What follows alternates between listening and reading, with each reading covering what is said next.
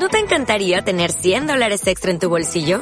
Haz que un experto bilingüe de TurboTax declare tus impuestos para el 31 de marzo y obtén $100 de vuelta al instante. Porque no importa cuáles hayan sido tus logros del año pasado, TurboTax hace que cuenten. Obtén $100 de vuelta y tus impuestos con 100% de precisión. Solo con Intuit TurboTax. Debes declarar para el 31 de marzo. Crédito solo aplicable al costo de la presentación federal con TurboTax Full Service. Oferta sujeta a cambios o cancelación en cualquier momento.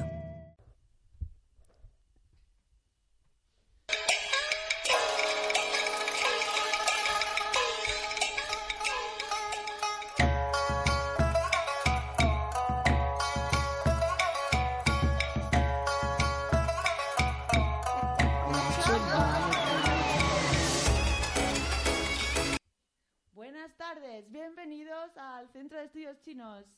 Hoy estamos aquí en nuestro primer programa de radio. María Teresa Moya Madrona, soy la directora del Centro de Estudios Chinos y la profesora de Ernesto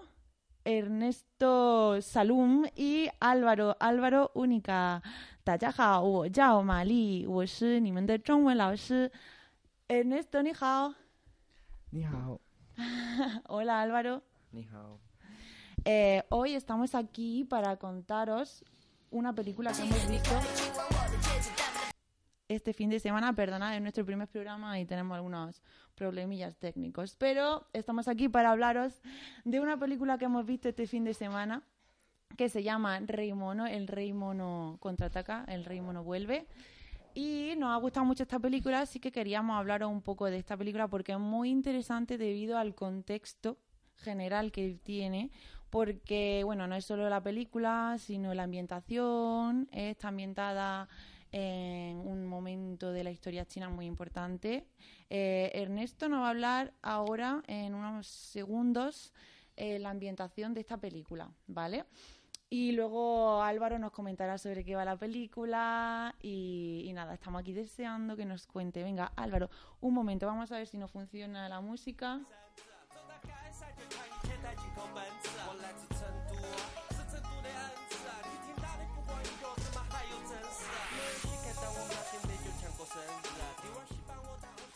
Bueno, Ernesto, cuéntanos. Este libro, esta película está ambientada en una época muy especial de la historia china, ¿verdad?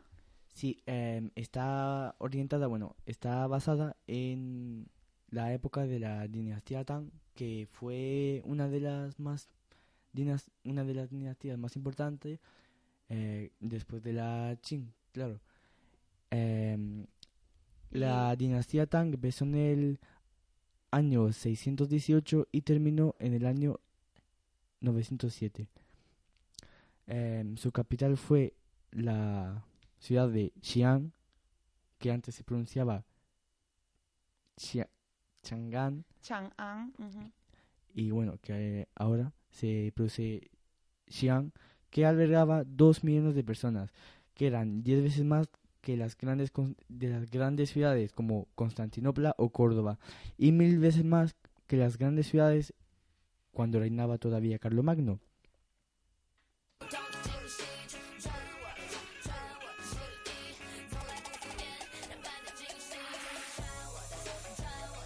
Muy bien, ¿y qué más nos puedes contar de esta magnífica época de la dinastía Tang? ¿Qué más pasaba en esa época? Bueno, había varios florecimientos desde diferentes puntos de vista. Por ejemplo, la Ruta de la Seda, uh-huh, en esa época nació y floreció, porque fue muy importante, porque se comerciaban seda, tejidos, joyas de China y más cosas.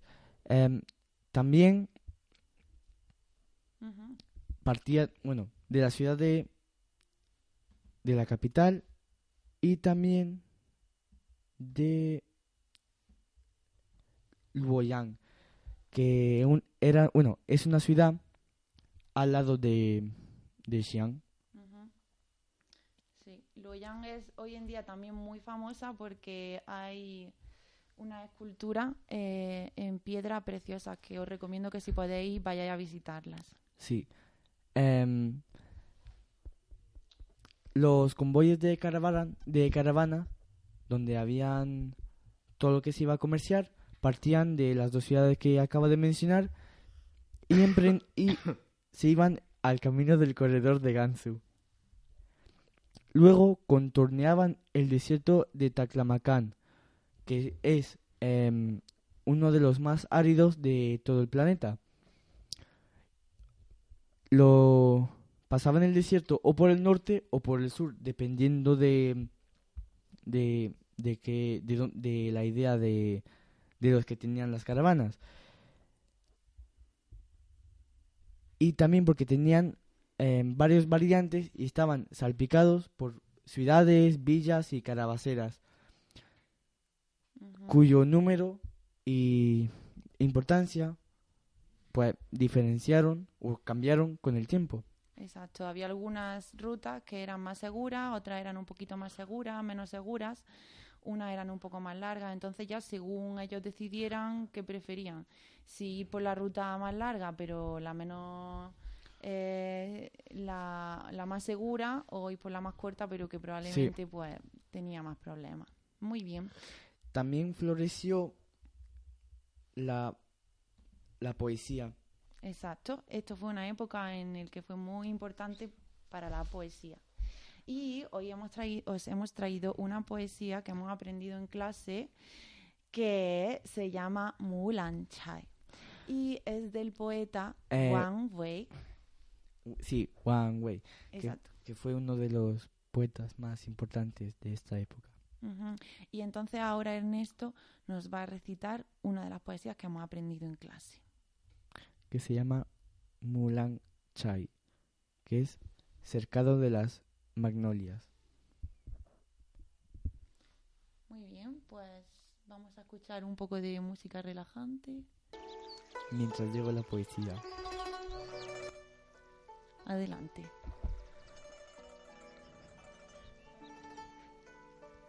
Qiu Xiang Liang, Yu Chao Fei, Niao Chu Qiang Lü, Chai Kuei Shi Feng Ming, Shi Lang Wu Chu Suo.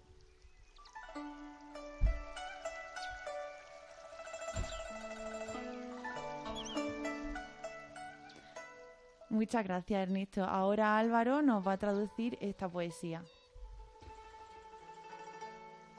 La montaña otoñal retiene los últimos rayos, alzan el vuelo las aves, van tras sus compañeros. El momento expresa toda la variedad de verdes, sin haber espacio para las brumas de la noche.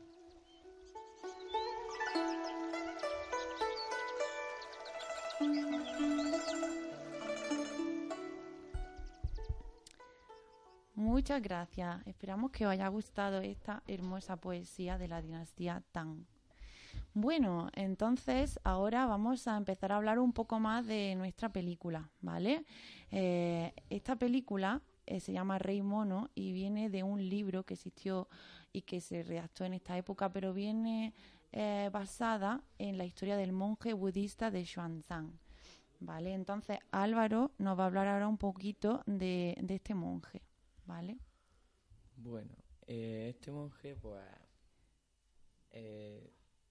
era un monje budista que en el año 627 después de Cristo salió en peregrinaje hacia India, desde Nam, para estudiar y saber más sobre el budismo y de otras culturas.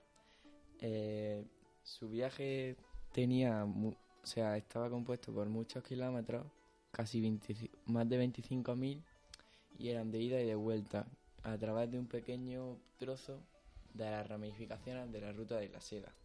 Exacto. Hoy la Ruta de la Seda nos va a acompañar a lo largo de todo este programa.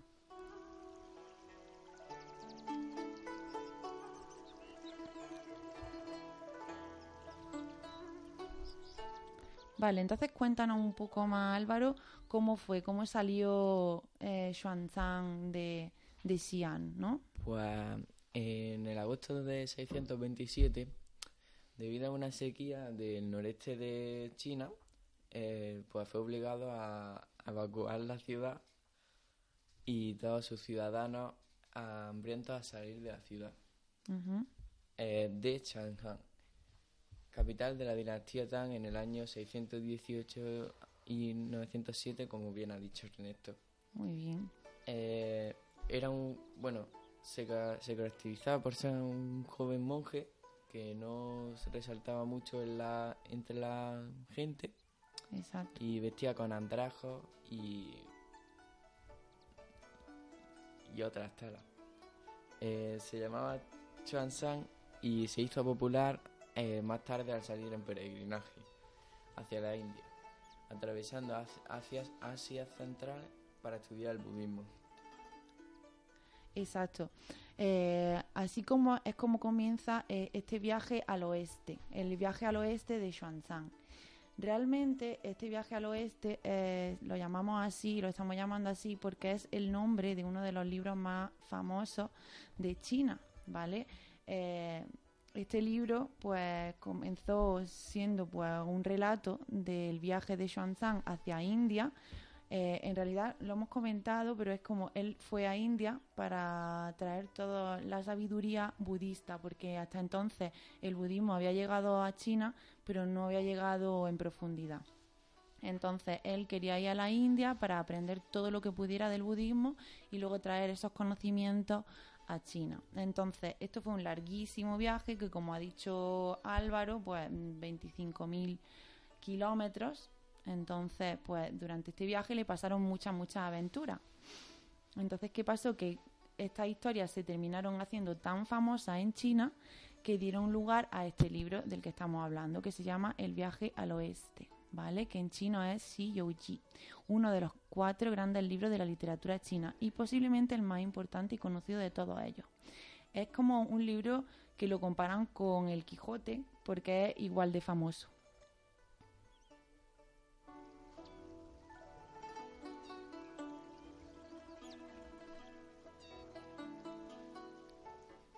Vale, entonces el argumento de este libro es, como decíamos, el peregrinaje del monje hacia India. ¿Qué pasa? Que al monje le acompañan en este libro 3 de sus discípulos, ¿vale? ¿Y quién son estos discípulos, Álvaro? Pues eran los discípulos, eran unos discípulos inmortales, sí, ya que, o sea, fueron castigados por eso. Y pues uno de ellos, el más importante y más famoso, ¿cuál es? El rey mono. Claro. Que era un gran mito que habitaba por las montañas. Exacto, el rey mono es famoso porque durante una época o sea, se hizo famoso. La historia del rey mono es que luchó contra el rey de Jade, pero el rey mono era un inmortal muy arrogante, ¿no?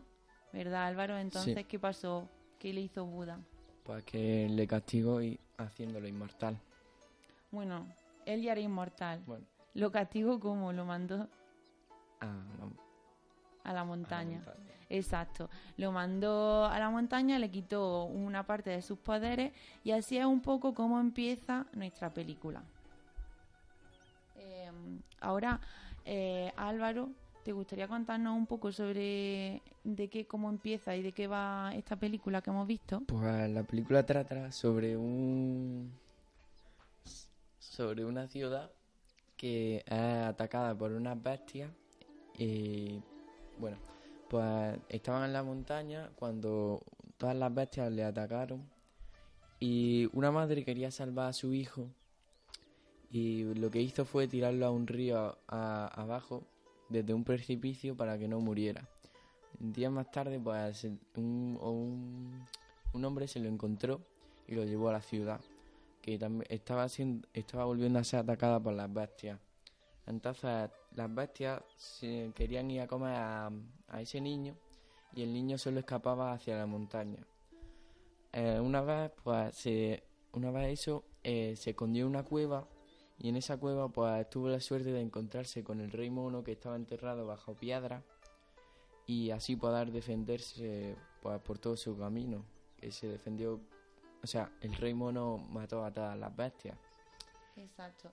En este momento el rey mono estaba atrapado en la montaña, tal y como hemos contado de la historia del libro, y entonces en la película el pequeño niño, el monje, es un monjecito que el hombre mayor que lo salva del río era un monje, entonces él pues se convierte también en un monje, y en ese momento pues no sé cómo toca la piedra en la que está el rey mono y así de repente vuelve a la vida.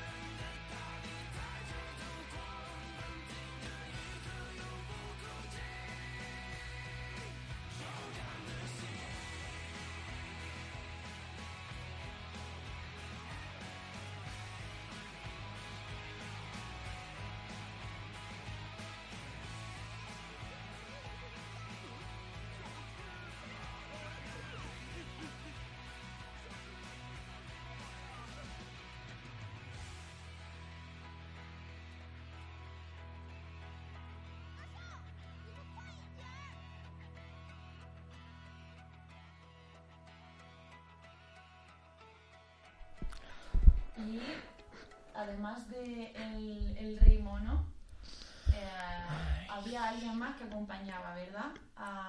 Al joven monje. De hecho, ¿nos quieres contar quién más aparece en la película? Sí, bueno, durante la película aparece un cerdo que se llamaba Chu Baje, que se podría traducirse como los 8 preceptos del cerdo, perdón.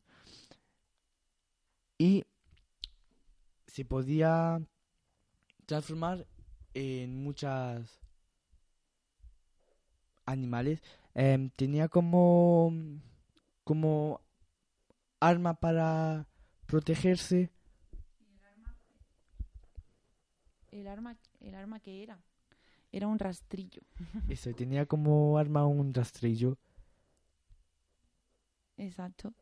Que se llamaba rastrillo de los 9 dientes, que era una arma poderosa y pesada que usaba para destrozar a sus oponentes con facilidad. Uh-huh. Pero este cerdo en la película es muy gracioso, ¿verdad, Álvaro? Sí, tiene su escena humorística y muy graciosa. Es que supuestamente la historia viene de que, bueno, estábamos hablando de que Buda los castiga, ¿no?, a estos inmortales. Y lo que le pasaba cuando castigó al cerdo, lo lanzó a la tierra y entonces él volvió a nacer dentro del útero de una cerda. Entonces, por eso, cuando nace, pues tiene la forma de cerdo. Entonces, bueno, por eso tiene forma de cerdo y también de persona. Y tiene también, bueno, algunos de sus poderes, como también, por ejemplo, el mono seguía siendo muy, muy fuerte, aunque en la película pues todavía no tenía sus poderes. Y también el mono tenía una arma muy importante que era el bastón, como una especie de bastón. Y, bueno, durante nuestra película el mono todavía no tiene sus poderes. Pero, bueno, gracias al recorrido que hace, ¿no?, con el joven monje y con la pequeña que tienen que devolver a la casa, pues este mono se va transformando y cada vez se va convirtiendo, pues, en una persona menos arrogante, más simpática, ¿no? Sí. Bueno, la verdad es que la peli está muy, muy chula. Nosotros os la recomendamos. ¿Os ha gustado, Álvaro, Ernesto? Sí, sí. Y lo que parece es que esa película va a convertirse en o que ya es un videojuego. Sí, será basada en un videojuego próximamente. Sí, tiene toda la pinta de que va a convertirse en un videojuego o que ya lo es, así que os lo recomendamos. Bueno, os vamos a dejar un pequeño fragmento de la película. ¡Tasha! ¡Ni cuándo!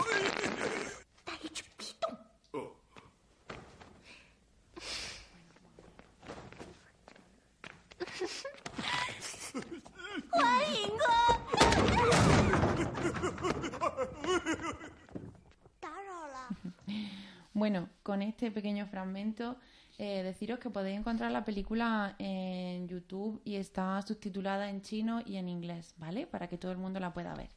Bueno, pues con este pequeño fragmento y con esta pequeña historia que os hemos contado de la dinastía Tang, del monje Xuanzang, de la ruta de la seda, estas poesías, pues bueno, con esto ya vamos a ir terminando el programa de hoy. Esperamos que os haya gustado y que nos perdonéis por los problemas técnicos, porque como decíamos es nuestro primer episodio, y nada, que os esperamos próximamente. Así que nada, Ernesto, Álvaro, ¿queréis decir algo para despediros? Sí, que gracias por habernos oído y que hasta el próximo. Eso, hasta la próxima. Hasta la próxima.